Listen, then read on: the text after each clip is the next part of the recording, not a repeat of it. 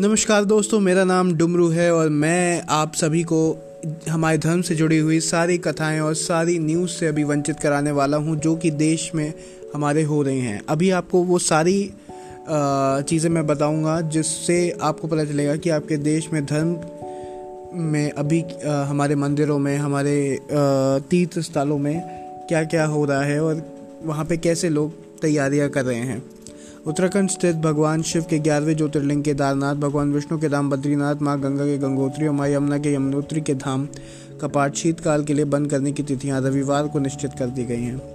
साथ ही उच्च पर्वत श्रृंखलाओं पर स्थित बाबा तुंगानाथ और महेश्वर धाम के कपाट बंद होने की भी तिथियाँ घोषित कर दी गई हैं।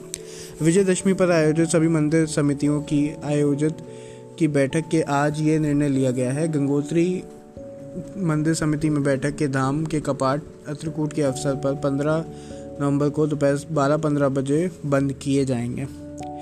हमारे साथ न्यूज़ में बने रहने के लिए धन्यवाद। आपका दिन मंगलमय हो और आ, हमारे चैनल को ज़रूर सब्सक्राइब करें। धन्यवाद।